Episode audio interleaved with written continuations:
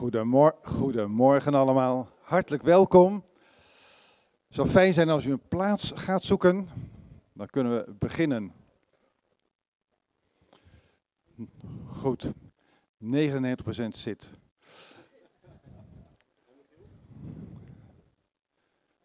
Kijk, kijk, als Michiel zit, kunnen we beginnen. 2 over 10, maar het kan er nog mee door. Nogmaals, hartelijk welkom. Uh, fijn dat jullie er weer zijn. Uh, we kijken altijd even rond of we weer nieuwe gezichten zien. De vakantietijd gaat weer een beetje aanbreken, voor de een wel en de ander niet. Maar zijn hier mensen voor het eerst die bijvoorbeeld met vakantie zijn? Steek eens even de hand op. Ik zie geen hand. Nou, Jacqueline zie ik weer na een hele lange tijd. Welkom. Die heeft inmiddels vakantie gehad, dus die zit erop. We hebben nog een jarig in ons midden, dat is Henny Nijland. Ik heb haar niet gezien, maar ik weet niet of ze er wel is. Joop Schut van nee. Henny is er niet, maar vanaf deze plek van harte gefeliciteerd. En uh, maak er een mooie dag van in ieder geval uh, de zegen van de Heer voor het komende jaar. En we feliciteren altijd mensen die op zondag jarig zijn. Maar we maken één keer een uitzondering. Dat is volgens mij de oudste lid van de gemeente, maak je altijd een uitzondering.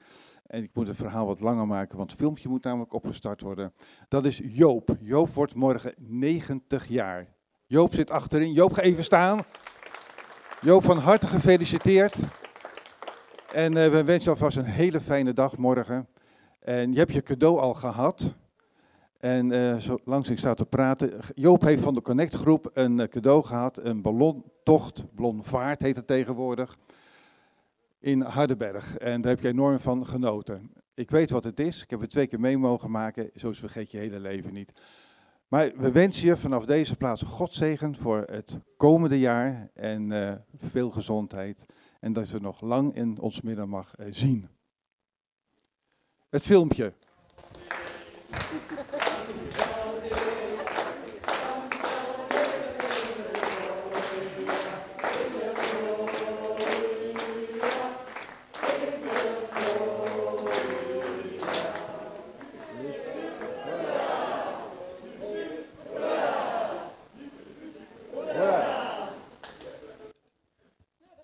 We gaan even naar zijn cadeau kijken, wat hij al gehad heeft.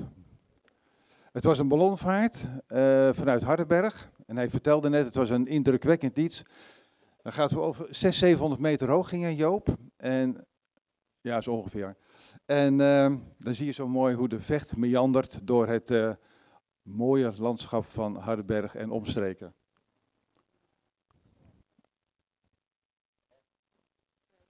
Nou, gelukkig is hij weer geland, want anders zat hij hier niet. En uh, geniet er nog lang van. Ik heb een paar mededelingen. Dat is op 2 juli, dat is volgende week zondag. En jullie hebben misschien al gelezen in het Wegwijzen nieuws. Hebben we een gezamenlijke dienst met de gemeente Noordhoorn. Um, een open air. Ik hoop dat het net zo mooi weer is als nu, maar dat geloof dat zullen we wel hebben. En als we ervoor bidden, zal het zeker zo zijn. Um, we gaan er ook avondmaal met elkaar vieren en na afloop hebben we een barbecue met elkaar. Dus het wordt echt een mooie dienst en ook een happening als twee gemeentes met elkaar de krachten verzamelen. Ik, uh, ik, ik, ik zie er naar uit. Maar, maar uh, er moet nog wat werk verzet worden. En hoeveel werk, dat weten we nog niet precies, want zaterdag gaat er wat werk uh, gedaan worden. Maar ik vraag op voorhand een aantal mensen die uh, bereid zijn om zondagmorgen ietsjes eerder, nou ja, anderhalf uur eerder, naar Noordhoorn te gaan. We beginnen trouwens om 11 uur, dus je hebt alweer een uurtje gewonnen, uh, om daar uh, hand- en spandiensten te verrichten. Mag ik vragen, wie is daartoe op voorhand bereid om daar even anderhalf uur van tevoren te zijn om wat hand- en spandiensten te verrichten? Anders moet ik ze aanwijzen, dat vind ik ook niet leuk. Dus ik zie er twee. Dan mag je melden bij Rudy. Rudy, steek even je hand op. Ja. En uh, mocht er spijt op tante zijn, kunnen altijd bij Rudy zich melden. Hoe komen we daar? Met de auto. Maar er zijn ook mensen die misschien geen vervoer hebben. Het lijkt me goed dat we na afloop van de dienst even bij elkaar daar achterin gaan staan en vragen met wie kan ik meerijden. Moet toch geen probleem zijn. De meesten rijden hier met z'n tweeën, hebben nog twee plaatsen over, dus moet lukken.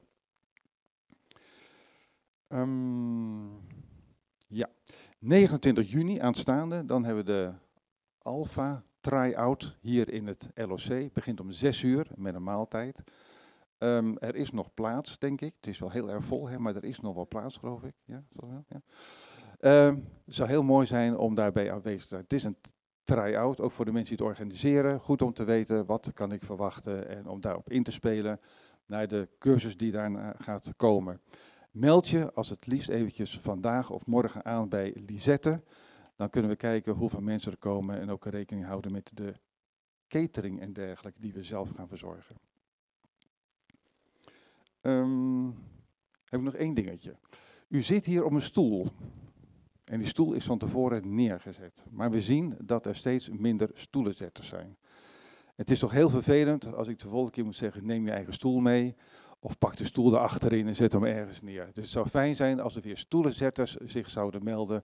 Om één keer de drie, vier weken, als er voldoende deelnemers zijn, die stoelen neer te zetten. In de vakantieperiode is het niet zo heel erg, want dan blijft het wel staan. Het is met name zeg maar na half augustus of september hier, als de scholen gaan beginnen, dat we weer een aantal mensen hebben die zeggen, ik kom zaterdagavond of zondagochtend even de stoelen neerzetten. Mochten die er zijn, kom na afloop van de dienst even naar mij, dan kan ik je naam noteren. We maken een rooster en dan krijg je altijd uh, ruim van tevoren uh, te weten wanneer je hier de stoelen gaat neerzetten. Nou, alvast bijvoorbeeld dank dat jullie zich melden. Dan, vanmorgen in de bid stond, daarachter, hadden we een tekst. En die tekst die lees ik voor. Dat gaat over Jezaja 42, vers 1 tot 4. En dat is de profeet Jezaja die dan uh, zegt, voorspelt dat Jezus gaat komen. En, uh, en wat hij ook komt doen. Ik zal even het voorlezen. Jezaja 42, vers 1 tot 4. Zie mijn knecht, die ik ondersteun, mijn uitverkorene, in wie mijn ziel een welbehagen heeft. Ik heb mijn geest op hem gelegd. Hij zal tot de heidevolken het recht doen, uitgaan. Hij zal niet schreeuwen, hij zal zijn stem niet verheffen. Hij zal zijn stem op straat niet laten horen. Het geknakte riet zal hij niet verbreken, de dovende vlaspit zal hij niet uitblussen. Naar waarheid zal hij het recht doen uitgaan. Hij zal niet doven, hij zal niet geknakt worden, totdat hij het recht op aarde zal hebben gevestigd.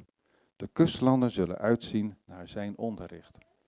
En wat me hier zo aanspreekt, dat zijn in vers 3, het geknakte riet zal hij niet verbreken en de dovende vlaspit zal hij niet uitblussen. Dat geknakte riet, dat is een beeldspraak. En waar staat dat nou voor? Nou, dat staat voor mensen die pijn, verdriet hebben. Mensen die misschien niet mee kunnen komen in deze maatschappij. Mensen die aan de zelfkant van deze maatschappij staan. En als je kijkt naar de wateroever, dan zie je dat riet. En dat rietstengel is wel eens geknakt. En hoe makkelijk is het niet om je hand te pakken en je breekt het af. Maar dat doet Jezus nou juist niet. Jezus die doet zijn hand eromheen, die spalkt het, die beschermt het en die zorgt ervoor. Die zorgt ervoor dat die rietstengel weer omhoog gaat, dat hij weer recht komt te staan. En dezelfde beeldspraak heb je ook met de uitdovende vlaspit. Beeldspraak van mensen die opgebrand zijn, burn-out hebben, einde van hun Latijn zijn, die geestelijk het vuur niet meer hebben. Die uh, uitdovende vlaspit, pit, die is uh, uitgedoofd. Maar Jezus daarentegen, die ziet dat. En die, uh, die ziet die uitdovende vlaspit en misschien bent u dat, ben ik dat, dat kan iedereen een keer in je leven zijn. Hij legt daar beschermend zijn handen omheen. Hij blaast erop. En als het nodig is, doet hij weer olie, het teken van zijn geest, in dat potje, zodat die uitdovende vlaspit weer gaat branden. En dat wil hij. God is vol bewogenheid voor ons, vol compassie. En uh, ik vraag dan ook vanmorgen om je geestelijke ogen en oren open te zetten tot wat God tot ons wil zeggen. Ik geloof dat God een boodschap van heil heeft en van genezing. Hij wil, hij zet ons niet aan de kant. Hij wil ons juist tot ons recht laten komen, tot ons doel laten komen. En zo zegt Jesaja ook, wij zijn de uitverkorenen van God en heeft een welbehagen in ons. En hij zal recht doen in jou en mijn leven. Misschien moeten we even gaan staan. En voordat we de dienst aan de Heer opdragen, ik heb het in mijn hart van, Als je inderdaad voelt dat je gebroken bent of die dovende vlaspit, breng het bij de Heer. Hij wil niets liever dan dat je tot je doel komt, tot je recht komt. En uh, als er dingen in de weg staan, breng het bij Hem. Laat een moment stil zijn.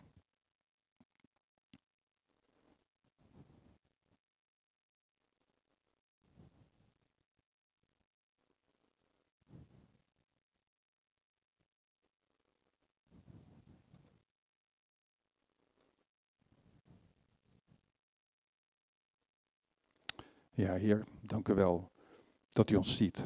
U kent ons hart. U weet wat er leeft. U weet wat wij moeten doorstaan. En uh, Heer, we hebben het voor uw troon gebracht. Ook met de vraag, Heer, om met een oplossing of met een antwoord te komen. Heer, we verwachten het antwoord van morgen. Heer, wat u in het hart van Ronald heeft gelegd. Heer, dat we ons hart mogen openstellen, dat uw geest ons licht geeft. Dat u recht doet, Heer, tegenover onze tegenstander, dat is de, dat is de boze. Dank u wel, Heer, dat u op het kruis de zonde, het kwaad heeft overwonnen. Heer, dat we gerechtvaardigd zijn door uw bloed. Dank u wel, Heer, dat we zo hier vanmorgen bij elkaar mogen zijn. Heer, zo claimen we deze diensten voor uw koninkrijk en we weer ook elke invloed vanuit het rijk der duisternis. We heiligen deze zaal, we heiligen elkaar. Dank u wel, Heer, dat we zo in uw heiligdom mogen treden. Amen. de collecte. Dat gaat tegenwoordig met de zak die rondgaat, maar ook met de QR-code. Die wordt op het scherm getoond.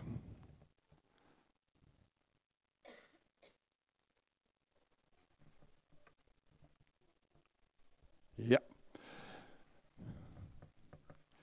En na de collecte dan is het uh, aan de aanbiddingsteam en dan gaan we liederen zingen tot eer van zijn naam.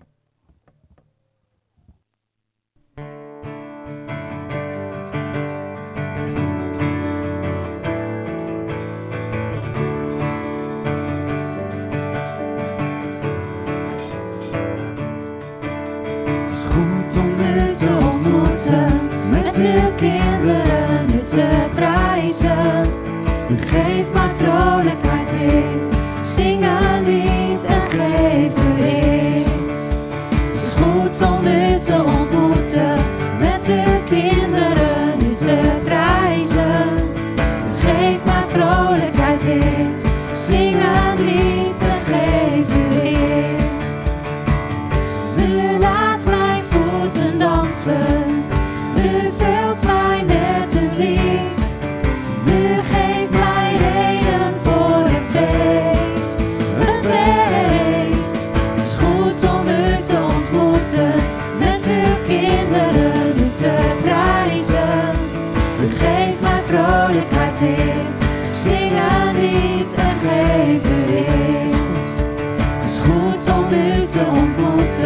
Met uw kinderen u te prijzen. U geeft mij vrolijkheid, Heer. Zing een lied en geef u eer. U laat mijn voeten dansen.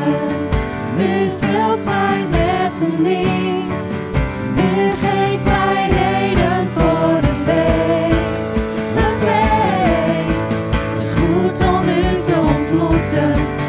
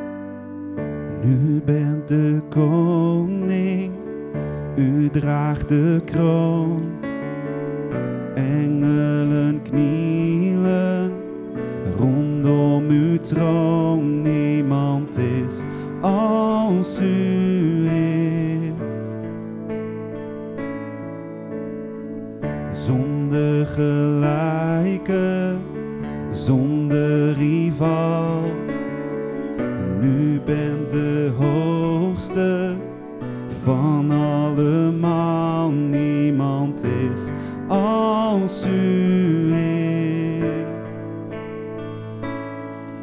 Almachtige,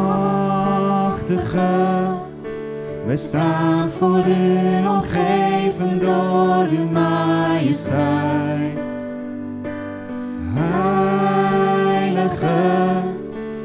gekroond met eer koninklijke heerlijkheid, Allerhoogste Heer, Almachtige.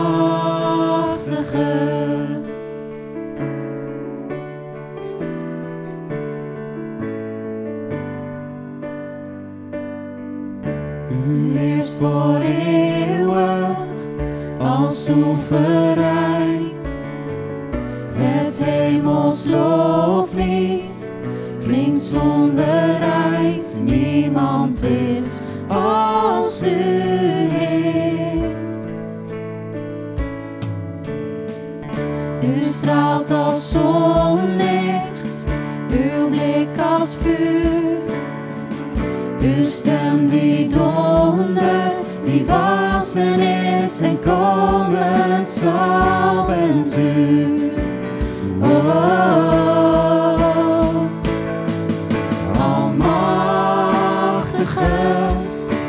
stāv forut.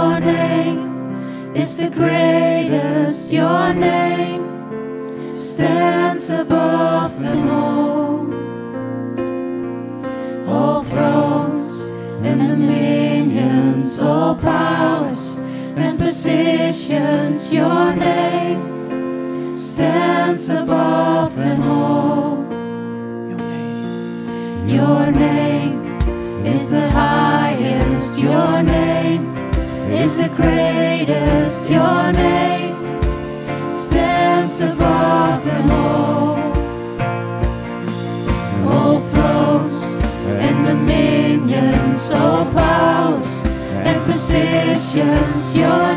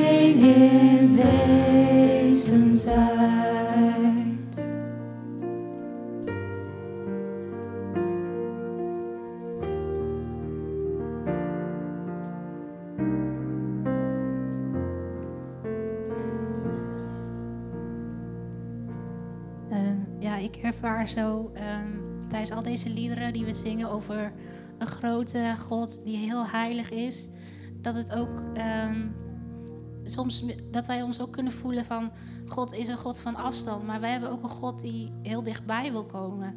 En eh, natuurlijk, Hij is heilig, Hij is goed, maar daarom heeft Hij zijn Zoon gezonden naar deze aarde om die kloof tussen de mens en ons eh, ja, weg te halen, zodat wij dichtbij mogen komen. En ehm, ja, eh, ik voel dat God eigenlijk wil zeggen: eh, Kom dicht bij mij, ik, ik ben hier. En ja, ja, hij is heilig, maar we hebben Jezus en hij heeft die kloof overwonnen. Dankjewel, Suzanne. Dankjewel, Bent. Ik moet eerlijk zeggen, dankjewel. Applaus toch wel waard voor de prachtige liederen die ze gezongen hebben. Met name het laatste lied. Als je dat echt tot je door laat dringen, dan gaat dat diep je hart in. Heilig, heilig, groot en almachtig. En daar gaan we ook vanmorgen van horen. De kinderen, applaus voor de kinderen dat ze zo rustig zijn geweest. Ze gaan nu naar boven toe. Fijne dienst. Of kinderdienst. Ronald die gaat vanmorgen spreken.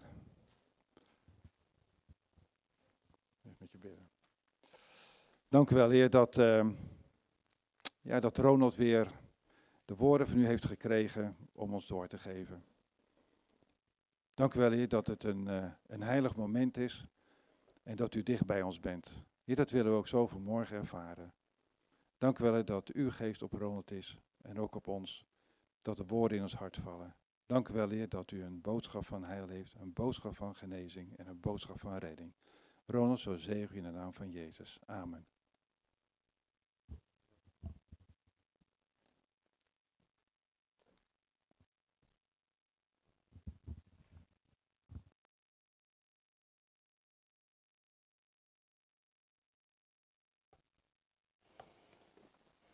Ben ik aan? Ja, ik geloof wel, hè? Ik vroeg me af hoe ga ik dat eh, tafeltje krijgen. Maar in één keer stond hij er na het bidden, dus zo zie je maar, bidden werkt altijd. Goedemorgen allemaal. Ja, eh, ja nog even over de Alfa donderdag. Ehm, ja, jullie moeten gewoon allemaal komen eigenlijk. Het is echt zo'n mooi instrument. Ik weet niet, wie, wie, wie van jullie heeft Alfa ooit wel eens gevolgd? Of geleid of wat ook? Oh, best wel veel mensen al. Maar de rest, eh, ja, je moet het gewoon een keer ervaren, vind ik eigenlijk. Het is, ik geloof echt dat het iets is wat God deze tijd gegeven heeft. En eh, ze hebben onderzoek gedaan. Gaan, het is natuurlijk vooral bedoeld voor mensen die niet naar de kerk gaan, die niet kerkelijk zijn, niet gelovig zijn. Dat is echt de primaire doelgroep van Alpha. En na de hand vragen ze altijd mensen van nou, hoe heb je het ervaren, positief of niet? En meer dan 91% van de mensen zeggen dat ze de positieve ervaring vonden. Dus zelfs compleet onkerkelijke mensen. Dus je hoeft je echt niet bezwaar te voelen om een vriend of vriendin of een collega uit te nodigen. En om het gewoon eens even een keer te ervaren, dat is eigenlijk ook vooral het doel voor donderdag.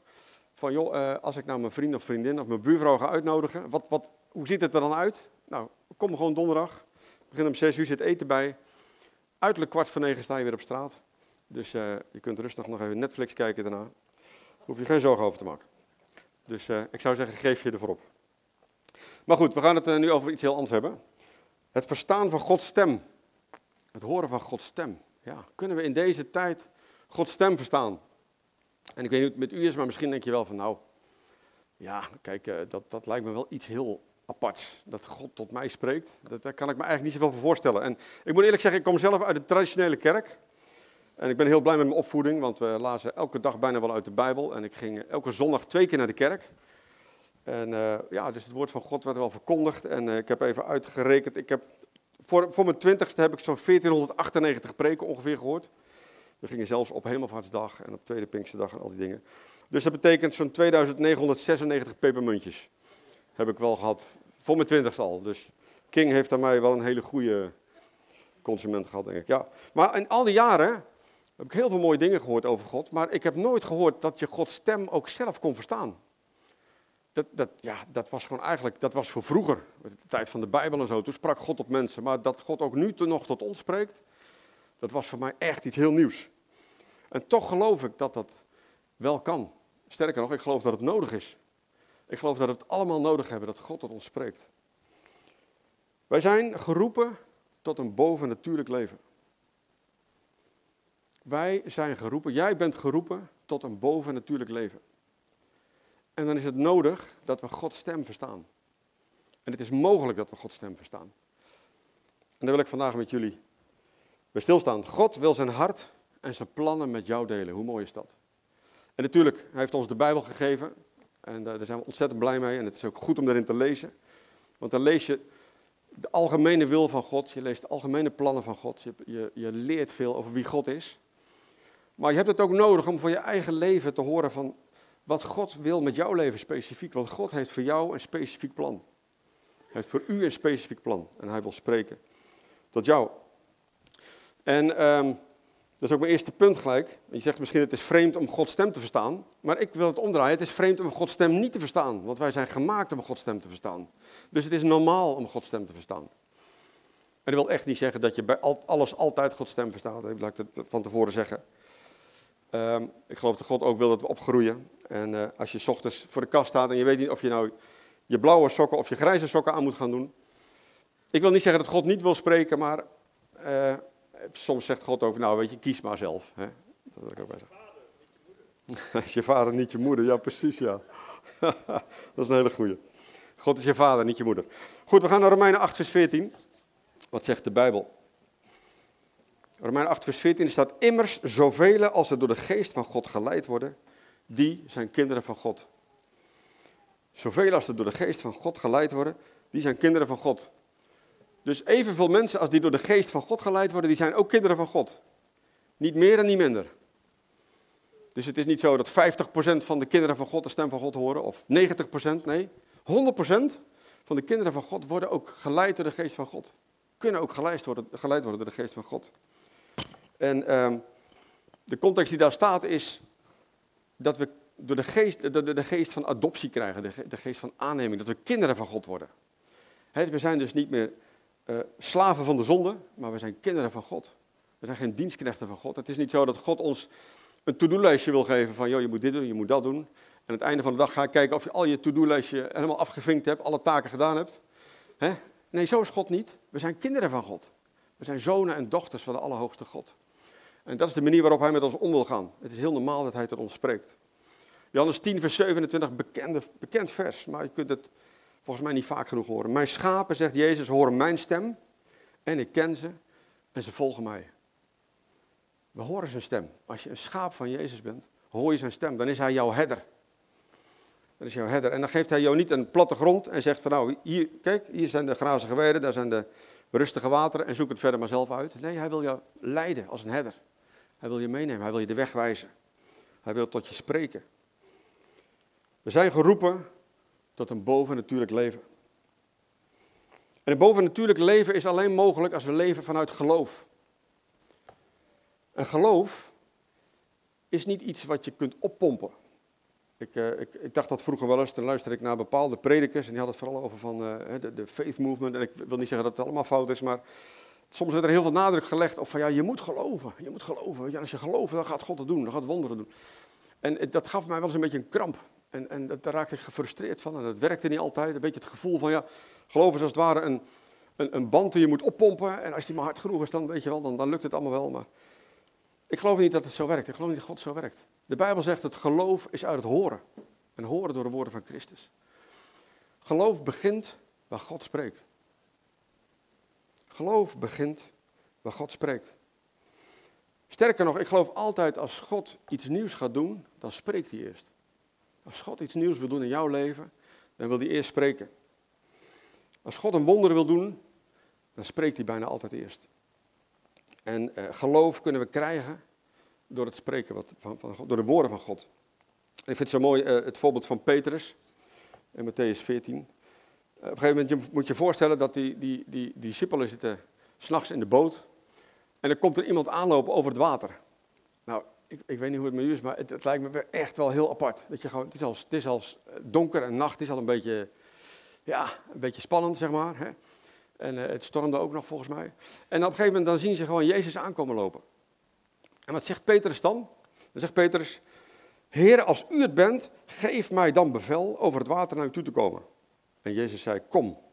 En Petrus klom uit het schip en liep om het water, op het water om bij Jezus te komen. Maar ik weet niet of je het al eens gerealiseerd hebt, maar, maar ja, Petrus loopt ook echt op het water. Wij benadrukken altijd van ja, hij zakte in de zee en hij zag de, golven en hij zag de wind en alles. Maar hij liep ook echt een tijdje op het water. Al die discipelen die in de boot uh, met elkaar een conferentie aan houden waren dat God dit soort dingen niet meer doet in deze tijd. Maar hij liep ondertussen wel op het water. Maar het aparte is dat hij zegt, geef mij een bevel, Heer. Dus hij vraagt eerst, Heer, hij had ook zo uit de boot kunnen stappen. Maar hij wilde eerst van Jezus horen. Loop over het water. En pas toen hij het bevel had gekregen, durfde hij uit de boot te stappen en had hij geloof om over het water te lopen. Waarom was dat? Dat was omdat hij eerst wilde horen, omdat hij wist dat geloof is uit het horen. Dat had hij namelijk al de hele tijd meegemaakt in zijn bediening met Jezus. Het begon al, helemaal in het begin, toen Jezus tegen hem zei van, gooi je netten uit aan de andere kant. De hele nacht had hij niks gevangen. En zei, Paulus, op uw, of zei Petrus, op uw woord zal ik mijn netten uitzetten aan de andere kant. Hij wist dat Jezus sprak, gebeurde het. Hij had het ook gezien. Het net was zo vol, ze konden het niet aan de kant trekken. En op een gegeven moment, toen er uh, duizenden mensen bij elkaar waren, 5000 mannen, dus nou, uh, misschien wel 12.000 mensen. Uh, er was niks te eten, er waren geen winkels in de buurt. En Jezus zei, geef gij hen te eten. Nou, de discipelen zullen gedacht hebben, ja hallo, ik kan makkelijk zeggen, makkelijk delegeren, hè. Maar uh, hoe kan ik ooit zoveel mensen te eten geven? Maar Petrus had geleerd, als Jezus het zegt, dan kan het. Als hij het zegt, dan is het mogelijk. En daarom is het zo belangrijk dat we woorden van God ontvangen. De Bijbel geeft het algemene plan voor de wereld en voor jouw leven. Maar God wil ook spreken tot jou over zijn, over zijn specifieke plan met jouw leven. En hoe werkt dat dan, vraag je misschien af. En uh, kan ik daarin groeien? Nou, ik wil heel graag met jullie kijken, kort kijken naar het leven van Samuel. Een bekende profeet van God, een priester. Want in het leven van Samuel kun je heel goed zien dat je ook kunt groeien. In het leren kennen van Gods stem. En uh, we gaan kijken naar 1 Samuel 3. Nou, ik weet, Peter heeft daar ongeveer twee maanden geleden over gesproken. Dus dat ga ik niet allemaal herhalen. Dat was een goede preek, die moet je weer terugluisteren. Maar ik wil wel kijken naar van, hey, hoe ontwikkelt zich dat nou in het leven van Samuel? Even wat achtergrond. De meeste van jullie kennen het verhaal, denk ik wel. Uh, Samuel is de zoon van Hanna, de vrouw van Elkana. En uh, Elkana was getrouwd met Hanna dus. En, uh, maar ze konden geen kinderen krijgen. En Elkana hield ontzettend veel van haar. Maar ja, en hij was een, een leviet. En kon geen kinderen krijgen. Dat was een probleem in die tijd. Dan had je geen opvolging. had je ook geen, niemand meer die in de tempel kon dienen als opvolger. En wat er in die tijd gebruikelijk was. En bij de way, dit was niet Gods plan. Slecht idee, denk ik. Maar dat deed men in die tijd. Hij nam een bijvrouw. Uh, Penina. En daarvan kreeg hij kinderen. En zo ging dat in die tijd. Slecht plan. Ik zou het niet aanraden. Maar dat gebeurde toen. En uh, Hanna had heel erg veel verdriet van het feit dat ze geen kinderen kon krijgen. Ze werd ook nog eens behoorlijk gepest door die vrouw. En wat doet ze dan? Nou, elk, elk jaar gaan ze naar het huis van God uh, om te offeren. En uh, Penina die treidt het Hanna. En Hanna wordt enorm, enorm verdrietig en enorm, uh, ja, enorm veel pijn heeft ze, innerlijke pijn. En Elkana, typische man, die probeert het goede voor zijn vrouw te doen. En die zegt, nou weet je wat, jij krijgt het mooiste stuk vlees. een grote mooie steek. Nou, dan, gaat, dan voel je je vast weer beter, weet je wel. Typische man, zo werkt het natuurlijk niet. Dat lost het niet op. Goed bedoeld. Maar Hanna blijft ermee zitten. En wat doet Hanna uiteindelijk? Ik denk dat zij het enige juiste doet wat je in zo'n situatie kunt doen. Ze gaat naar het huis van God en zij stort haar hart uit voor God. Ze stort haar hart uit voor God. Haar diepste pijn, haar diepste frustratie, haar, haar diepste teleurstelling. Ze stort het allemaal uit voor God. Ze stort haar hart uit voor God. En ik, ik weet niet of je dat wel eens gedaan hebt, maar ik geloof dat daar zo'n kracht in zit. Natuurlijk is het goed om met andere mensen te praten. En natuurlijk is het goed om af en toe hulp te zoeken ergens, professionele hulp of soms zelfs medicatie. Ik wil het allemaal niet zeggen dat het fout is. Maar ik geloof er zit zo'n kracht in dat wij ons hart echt uitstorten voor God. Als jij echt ontzettende moeite hebt om iemand te vergeven. Of als je ontzettend moeite hebt met iemand in je leven die je treitert. Of misschien heb je ontzettende moeite met jaloezie en het vreet je op van binnen. Ik wil je zeggen, stort je hart uit voor God. Want hij wil, het, hij wil het graag horen, hij wil je graag helpen. En dat is ook precies wat ze doet. En ze zegt op een gegeven moment tegen God: uh, Heer, als u mij een zoon geeft, dan zal hij u dienen. Dan zal hij u altijd dienen. En de, de oude priester Eli hoort het en zegt: God zal je gebed beantwoorden. Nou, het verhaal gaat verder. Op een gegeven moment krijgt ze een zoon, ze noemt hem Samuel. Op jonge leeftijd brengt ze hem al naar de tempel. En elk jaar brengt ze een nieuw mooi pakje naar hem toe, zelf genaaide kleding ken het verhaal allemaal wel. En als hij dan ongeveer 12 is, we weten het niet precies, maar uh, hij was een tiener hoogstwaarschijnlijk. Dan gebeurt het volgende. Dan staat er in 1 Samuel 3, vanaf vers 1. En de jonge Samuel diende de Heer, dus hij diende in de, in de tabernakel, onder toezicht van Eli. En de woorden van de Heer waren schaars in die dagen. Er kwam geen visioen openbaar.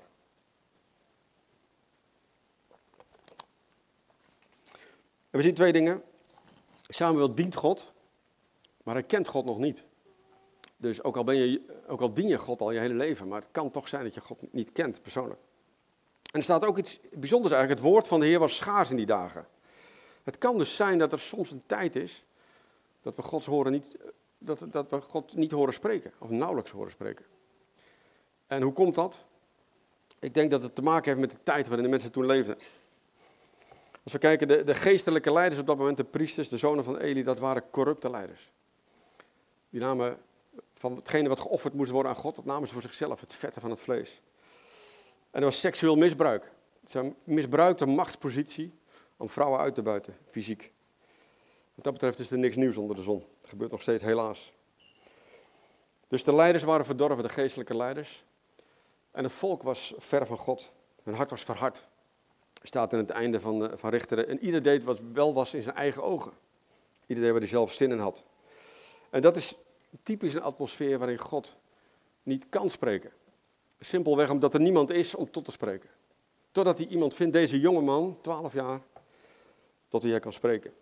En er staat, en het gebeurde op zekere dag toen Eli op zijn slaapplaats lag. Zijn ogen begonnen zwak te worden, zodat hij niet meer kon zien. Eli was een oude man, was half blind. En blijkbaar riep hij s'nachts wel vaker tot Samuel. En, staat, en toen ook Samuel zich te slapen gelegd had, voordat de lamp van de God gedoofd werd in de tempel van de Heer, waar de ark van God was, dat de Heer Samuel riep. En hij zei, zie hier ben ik. En hij snelde naar Eli en zei, zie hier ben ik, want u hebt me toch geroepen? Maar Eli zei, nee, ik heb je niet geroepen. Ga maar weer terug en ga maar weer liggen. En hij ging weer liggen. Toen riep de Heer Samuel opnieuw. Samuel stond op, ging naar Eli en zei, zie hier ben ik. Want u hebt me toch geroepen? Hij zegt, nee, ik heb je niet geroepen, mijn zoon. Ga terug en ga weer liggen. Nu kende Samuel de Heer nog niet. He, wat ik net zei, hij diende God al wel, maar hij kende hem nog niet persoonlijk. En het woord van de Heer was nog niet aan hem geopenbaard. Toen riep de Heer Samuel opnieuw voor de derde keer. En hij stond op en hij ging naar Eli en zei, zie hier ben ik, want u hebt het toch geroepen? Toen begreep Eli dat de Heer de jongen riep. Daarom zei Eli tegen Samuel, gaan we weer liggen? En wanneer het gebeurt dat hij je roept, moet je zeggen, spreek Heer, want uw dienaar luistert. Spreek Heer, want uw dienaar luistert. Toen ging Samuel weer terug en hij ging op zijn slaapplaats liggen. Toen kwam de Heer en bleef daar staan en riep, zoals de andere keren, Samuel, Samuel. En Samuel zei, spreek Heer, want uw dienaar luistert. Bijzonder verhaal eigenlijk. Ja, ik denk dat iedereen het wel kent. Maar als je het realiseert, God spreekt Maar Samuel herkent zijn stem niet. Het kan dus blijkbaar gebeuren dat God spreekt, maar dat wij niet doorhebben dat hij het is die spreekt. Dat kan heel goed gebeuren. Het is goed om je dat te realiseren. Misschien is het wel zo dat ik, misschien denk je wel, nou, ik heb God nog nooit horen spreken. Maar misschien heeft hij al wel gesproken in jouw leven, maar heb je zijn stem niet herkend. We moeten zijn stem leren herkennen. En het was dus, dit was niet heel zachtjes of zo, een, een, vaag beeld of een, iets, eh, vaag gevoel wat hart had. Nee, het was gewoon een hoorbare stem van God in zijn leven. En toch herkende hij de stem van God niet. Dus het is niet altijd de manier waarop God spreekt, of we wel of niet herkennen, maar het is ook ons hart en onze ervaring. En soms kan het dan helpen dat er iemand in je leven is die Gods stem wel herkent. In dit geval Eli. En die kan je dan helpen om zijn stem beter te herkennen. Soms kan het goed zijn om naar iemand toe te, zijn, te gaan en te zeggen, joh, ik heb dit ervaren, zou het van God kunnen zijn om dat te helpen toetsen. En uh, nou ja, wat er dan vervolgens gebeurt is, die houding is heel mooi, hè, van spreek Heer, uw knecht luistert. Open houding die hij heeft. God geeft hem een boodschap, geen gemakkelijke boodschap trouwens, een boodschap van oordeel. Ik kan me zo voorstellen dat hij de rest van de nacht geen oog heeft dichtgedaan en niet kon slapen. Maar uiteindelijk maakt hij wel alles bekend aan Samuel. Uh, sorry, aan Eli. Alle woorden die God gesproken heeft, vertelt hij ook door. En ik denk dat dat ook een heel belangrijk element is. Wat doe je met het woord wat je van God hebt ontvangen? Als God gesproken heeft, wat doe je er dan mee? En Samuel was gehoorzaam aan hetgene wat God sprak.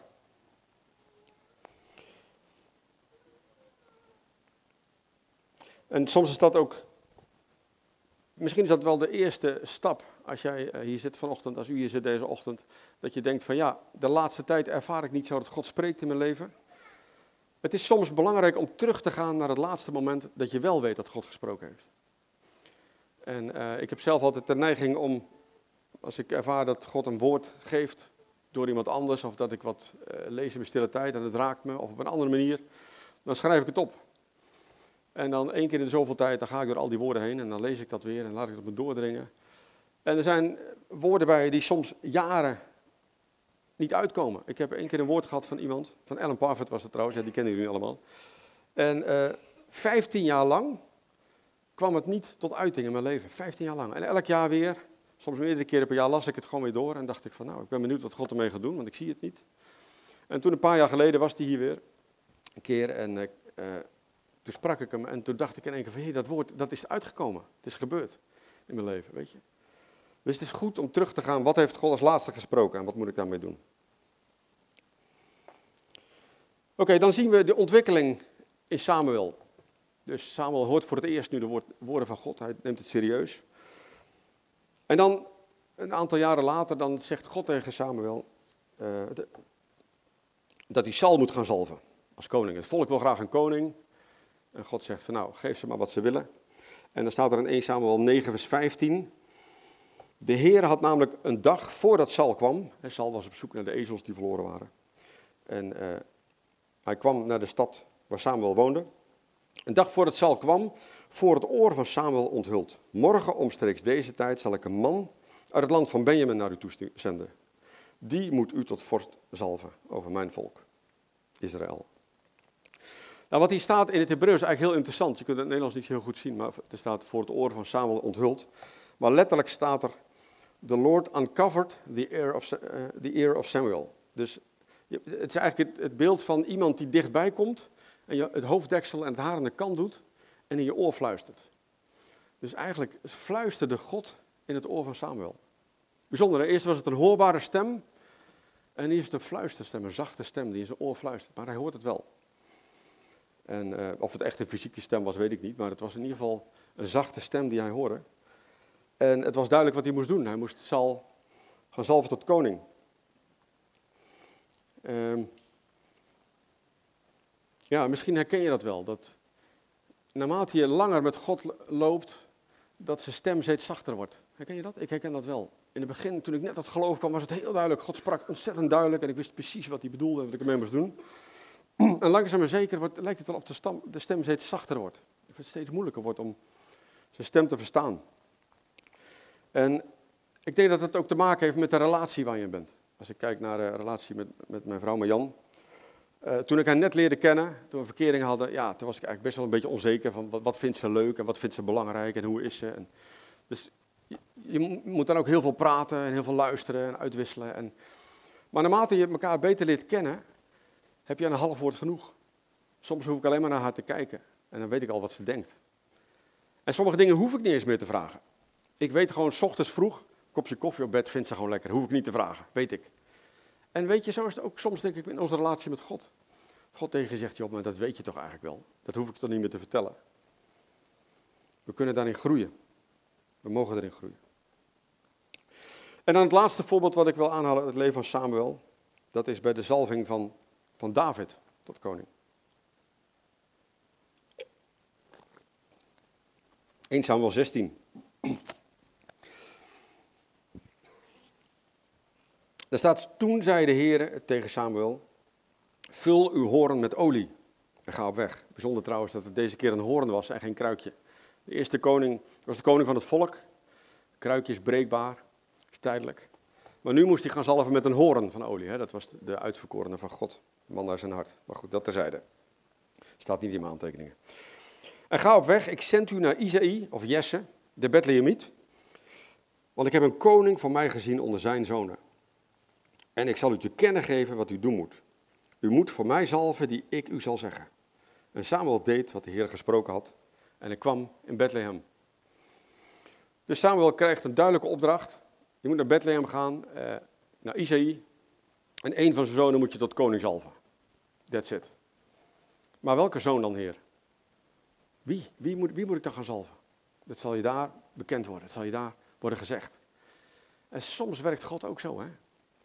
Ja, ik vind het wel eens een beetje irritant, want ik wil altijd graag precies weten wat ik wanneer moet doen van tevoren. Maar soms zegt God, nee, ik zal het je op dat moment laten zien. Als je de dienst moet leiden, is het ook soms lastig, hè? Dat je, wat, wat, wat gaat God nu doen? Afstemmen op zijn geest. Maar Samuel gehoorzaamt en hij gaat. Ik kan me echt zo voorstellen dat hij door die, die korenvelden van Bethlehem liep.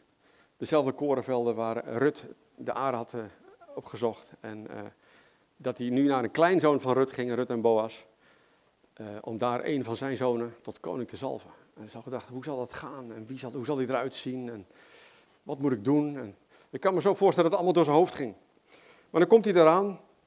En er staat er, en het gebeurde dat hij Eliab zag. Dat was de oudste zoon van Isaïe. En toen dacht hij, nou deze is vast en zeker de gezalfde van de Heer. Dat was blijkbaar een, een, sterke, lange, krachtige man die er mooi uitzag. En, uh, maar de Heer zei tegen Samuel, kijk niet naar het uiterlijk. En ook niet naar de hoogte van zijn gestalte. Let er niet op dat hij lang is en knap.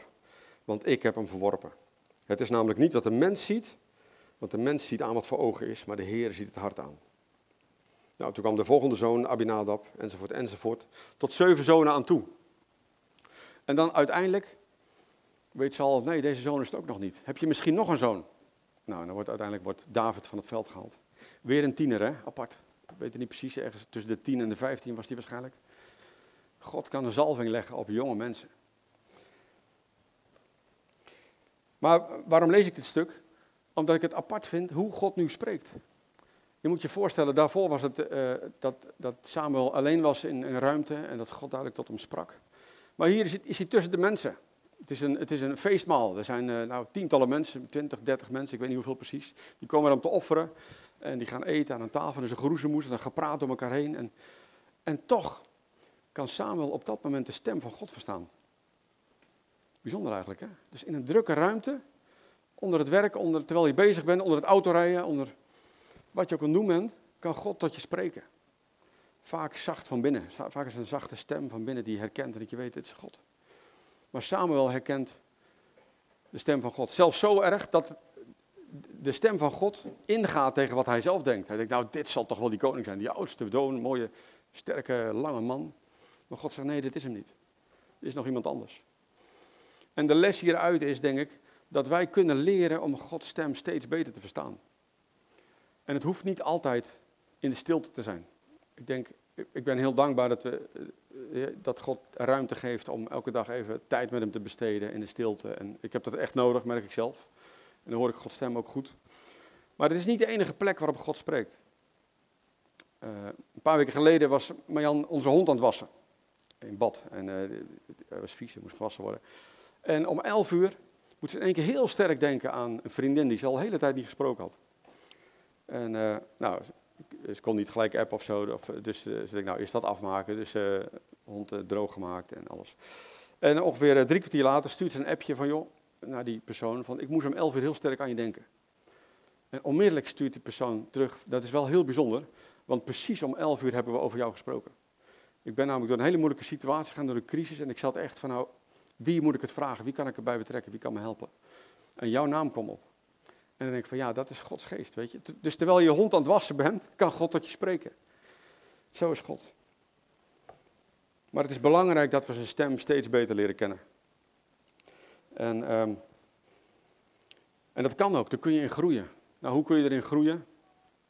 Een van de manieren om erin te groeien is denk ik om dit woord te lezen. Dit, is, dit zijn ook woorden van God. Dit is ook de geest van God. En God spreekt zichzelf nooit tegen. En ik merk naarmate ik meer lees in het woord, dat ik ook meer leer te herkennen van, ja nee, maar zo is God niet. Dit, dit kan niet van hem zijn. Of ja, hey, dit zou wel eens heel goed van God kunnen zijn, want dat is wel echt in lijn met hoe hij spreekt, ook in zijn woord. En ik denk ervaring. Door gewoon te gaan doen. Als hij iets zegt, ga het gewoon doen. Ook al is het iets heel kleins.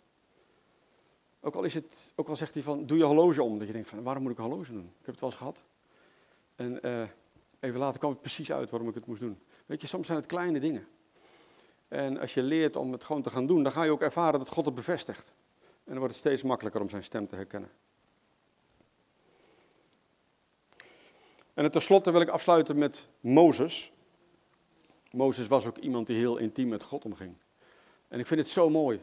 Want we kunnen blijven groeien in het omgaan met God. We kunnen blijven groeien in het herkennen van zijn stem. En er staat er in Psalm 103, vers 7. Hij heeft aan Mozes zijn wegen bekendgemaakt en aan de nakomelingen van Israël zijn daden. Hij heeft aan Mozes zijn wegen bekendgemaakt en aan de nakomelingen van Israël zijn daden. En het is een vers waar je heel snel overheen leest misschien, maar er staat wel iets heel bijzonders. Want het volk Israël kende de daden van God in de woestijn. Ze hadden machtige dingen van God gezien. Ze hadden gezien hoe God het volk uitleidde door het was door de Rode Zee. Hoe God elke dag manna gaf. Ze hadden gezien hoe eh, de, de berg Sinai, hoe, hoe daar vuur om was en wolken. En hoe de wolkenkolom overdag hun leidde en s'nachts de vuurkolom. Ze hadden God gezien, de daden van God hadden ze gezien. Maar Mozes was bekend met de wegen van God. Mozes praatte met God. Mozes zag niet alleen de daden van God, maar Mozes wilde meer. Mozes zei, Heer, ik wil uw plannen kennen. Ik wil uw dromen kennen. Ik wil uw hart voelen kloppen. Ik wil uw zachte stem horen spreken. Hij was bekend met de wegen van God. En dan denk ik, wauw, wat mooi. Wat zou ik daar graag naartoe groeien? Dat ik bekend ben met de wegen van God. En ik geloof dat wij in zo'n relatie met God kunnen komen. Ik geloof dat God daarna verlangt. Dat we meer en meer zijn hart kunnen voelen kloppen. Dat we kunnen ervaren in een situatie van, dit wil ik graag dat je doet. Of dat hij tot ons spreekt over zijn wegen. Jezus zegt, ik noem je niet langer dienaren, maar vrienden. Als je doet wat ik zeg. Je bent niet langer een werknemer, maar je bent een vriend. Ik wil je mijn doelen, mijn plannen bekendmaken. En uh, ja, ik vind, het, uh, ik vind het geweldig mooi hoe we kunnen groeien in dat soort dingen. En ik hoop dat u ook dat het verlangen heeft om Gods stem te verstaan. Hij wil spreken tot je. En misschien niet altijd op het moment dat jij het wil. Ik bedoel, de Bijbel staat ook vol met voorbeelden dat, dat David het uitschreeuwt tegen Heer, waarom bent u stil, waarom zwijgt u? Die momenten zijn er ook soms. Maar heb jij het verlangen en sta je open naar God toe om te zeggen, Heer, spreek. En um, ja, ik, uh, ik, ik wil afsluiten met nog een voorbeeld te geven. Ik heb nog meer dingen te zeggen, maar dat is misschien voor een andere keer. Um, ja, ik, wij waren, um, toen wij net getrouwd waren, Jan en ik, uh, verdienden we niet zoveel geld. Ik was uh, in dienst bij de universiteit als onderzoeker en uh, dan verdien je nog meer, minder dan het minimumsalaris. En uh, Jan is ook net begonnen met werken. Dus. Maar we, hadden toch, we wilden heel graag een eigen huis. We woonden allebei nog op een studentenflat en we waren echt aan toe om een eigen huis te krijgen. En we hadden daar ook wel geloof voor dat dat, dat, dat zou kunnen. Maar ja, dan ga je een beetje kijken naar wat is er mogelijk met een hypotheek en, uh, en, zo. Dat, nou, in die tijd was het ook echt niet makkelijk om een huis te krijgen, dat kan ik je zeggen. Het is nu ook helemaal niet makkelijk, maar toen ook niet. En we zagen al vrij snel van nou, wat wij kunnen, dat is niet zoveel. Dus dat wordt een klein huisje. We moeten maar gaan zoeken naar een klein huisje. Nou, ook prima, we zijn met z'n tweeën, dus uh, hè, prima. Maar toen sprak God op mij in mijn stille tijd, uh, span het tentdoek wijd uit. Zet de tent binnen wijd neer. En, en, en ik, ik maakte daaruit op dat God zei van nee, ik wil juist dat je een groot huis gaat zoeken. Met veel ruimte. Ik dacht, nou, waarom? We zijn met z'n tweeën, maar ik denk, nou, oké, ik ga het doen. Dus we gingen kijken naar grotere huizen. En op een gegeven moment was er een huis uh, in Enschede aan de Costa-straat. En uh, we zeiden, nou, we gaan daar kijken. Het was echt boven ons budget, maar we dachten, we gaan toch uh, kijken. En we kregen een rondleiding van de makelaar. En op het moment dat ik de deur binnenstapte, en ik moet eerlijk zeggen, ik heb dat sindsdien nooit meer gehad hoor, dus je moet niet denken dat ik dat elke dag meemaak. Maar ik stapte de deur binnen en ik kreeg een bedrag in mijn gedachten. Maar het bedrag was veel lager dan wat die, wat die mensen vroegen op dat moment. Dus ik denk, nou, kijk, we hebben de rondleiding gedaan, we hadden allebei zoiets, nou, dit is wel echt een geweldig mooi huis. Supergrote woonkamer, mooie tuin, alles. En um, dus uh, de rondleiding gehad, dus ik zei tegen de makelaar van, nou, we willen eigenlijk wel graag een optie nemen of een bod doen, kan dat? Dan zei de makelaar, nou, nee, dat kan eigenlijk niet, want het huis is al verkocht. Denk ik, nou, dan heb ik Gods stem denk verkeerd verstaan. Ja, dat kan, hè. dat kan ook. We kunnen, we kunnen het mis hebben, zijn mensen. Daarom is het trouwens ook zo belangrijk dat je in een gemeente bent. Hè? Dat je die veiligheid hebt om ook fouten te kunnen maken, te leren van elkaar. Goed, uh, er gingen weken voorbij. Ondertussen gingen we naar andere huizen kijken en dat was allemaal niks. En op een gegeven moment sprak ik weer een makelaar. En kwam dit huis te sprake. En toen zei die makelaar, ja, dat huis is weer te kopen. Ik zei, hè, hoezo? Ja, die mensen konden de financiering niet rondkrijgen. Nou, dat wist ik toen helemaal niet dat het kon. Maar goed, inmiddels weet ik dat allemaal. Dus, uh, nou ja, wij gelijk bellen. Uh, gelijk weer een afspraak maken met de makelaar. En nou, het was beschikbaar, dus bod uitgebracht, onderhandeld. Uiteindelijk kwamen we precies uit op het bedrag wat ik in gedachten kreeg. Exact.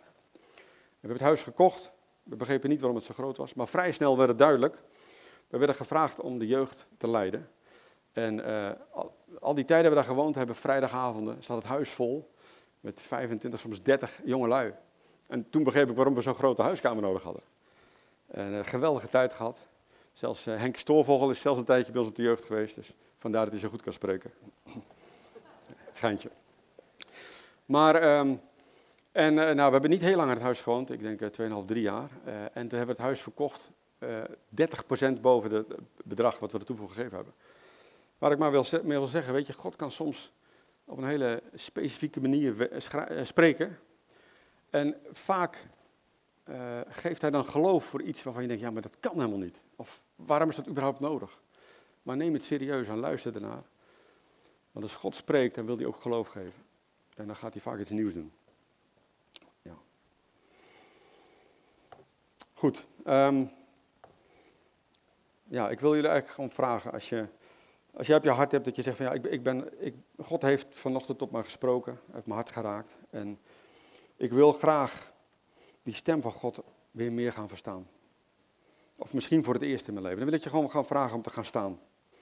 En je gaat niet voor mij staan, maar je doet het voor jezelf. Ik wil vragen, als jij zegt van ik, ik, ik verlang ernaar om de stem van God beter te verstaan. Ik verlang ernaar om hem te horen. Ik verlang ernaar om geleid te worden door die geest. Ik verlang ernaar om meer geloof te ontvangen. Ik verlang naar een bovennatuurlijk leven. En misschien is het wel voor het allereerst in je leven. Misschien zeg je wel van ja, ik, ik ken God eigenlijk nog helemaal niet. Net als Samuel. Maar ga gewoon staan, voel je vrij. Ja. ja, vader, u kent ons hart. Wat bent u een geweldig goede God dat wij u mogen kennen. Dat u wilt spreken tot ons, Heer. En ik wil u bidden, Vader, op dit moment dat u met uw geest komt en onze harten aanraakt. En, en de oren van ons hart aanraakt, zodat we uw stem gaan verstaan, Heer. En de ogen van ons hart, zodat we gaan zien wat u zegt. Heer, ik geloof dat u meer wil gaan spreken in deze tijd. Vader, laat het niet zo zijn in deze tijd dat, wat we het gelezen hebben, de tijd van Samuel, dat uw woord schaars was.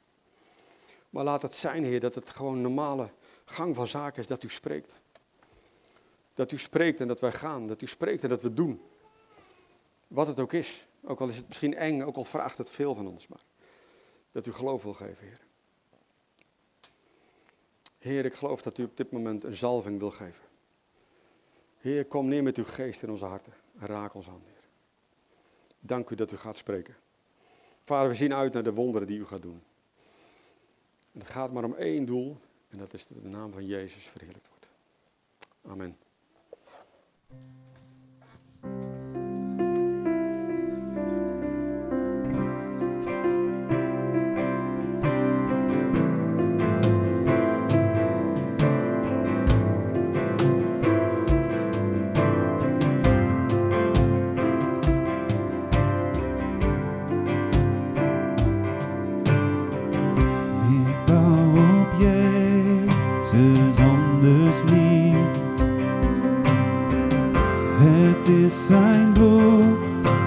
Dat redding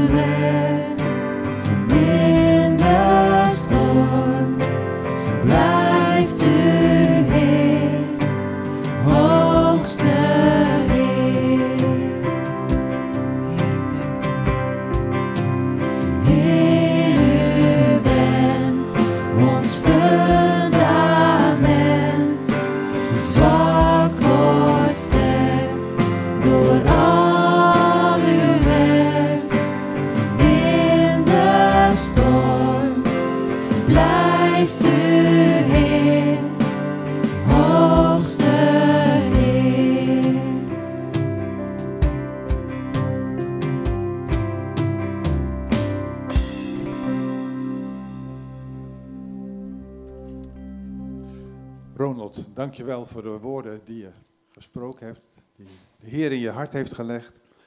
En eh, ja, het is inderdaad een eh, hele uitdaging om eh, de stem van God te verstaan in je leven. Ik heb het zelf onlangs mee mogen maken en dat heb ik niet vaak meegemaakt, maar het heeft een enorme indruk achtergelaten. En daar vertel ik nog eens een keer over. Ehm, ik zou zeggen voor de komende week, blijf gefocust op de stem van de Heer. En dat kan uit zulke rare, onverwachte hoeken komen. Maar blijf uit zijn woord en in zijn woord lezen. En ehm, ik weet zeker, als je erom vraagt, dan zal hij zeker antwoord geven. En mis- mi- misschien niet nu, misschien later, maar, maar ik weet zeker, hij geeft altijd antwoord. Het mooiste is, hij weet al wat je vraagt. En, eh, maar toch zegt hij, vraag het aan mij. Laten we de dienst afsluiten. Heer, dank u wel voor deze fantastische morgen. Heer, en we weg mogen varen dat u zich aan ons wil laten zien. Door uw stem, door ons heen. Heer, u bent een grote God, een machtig God in ons leven. En dus ook voor de komende week.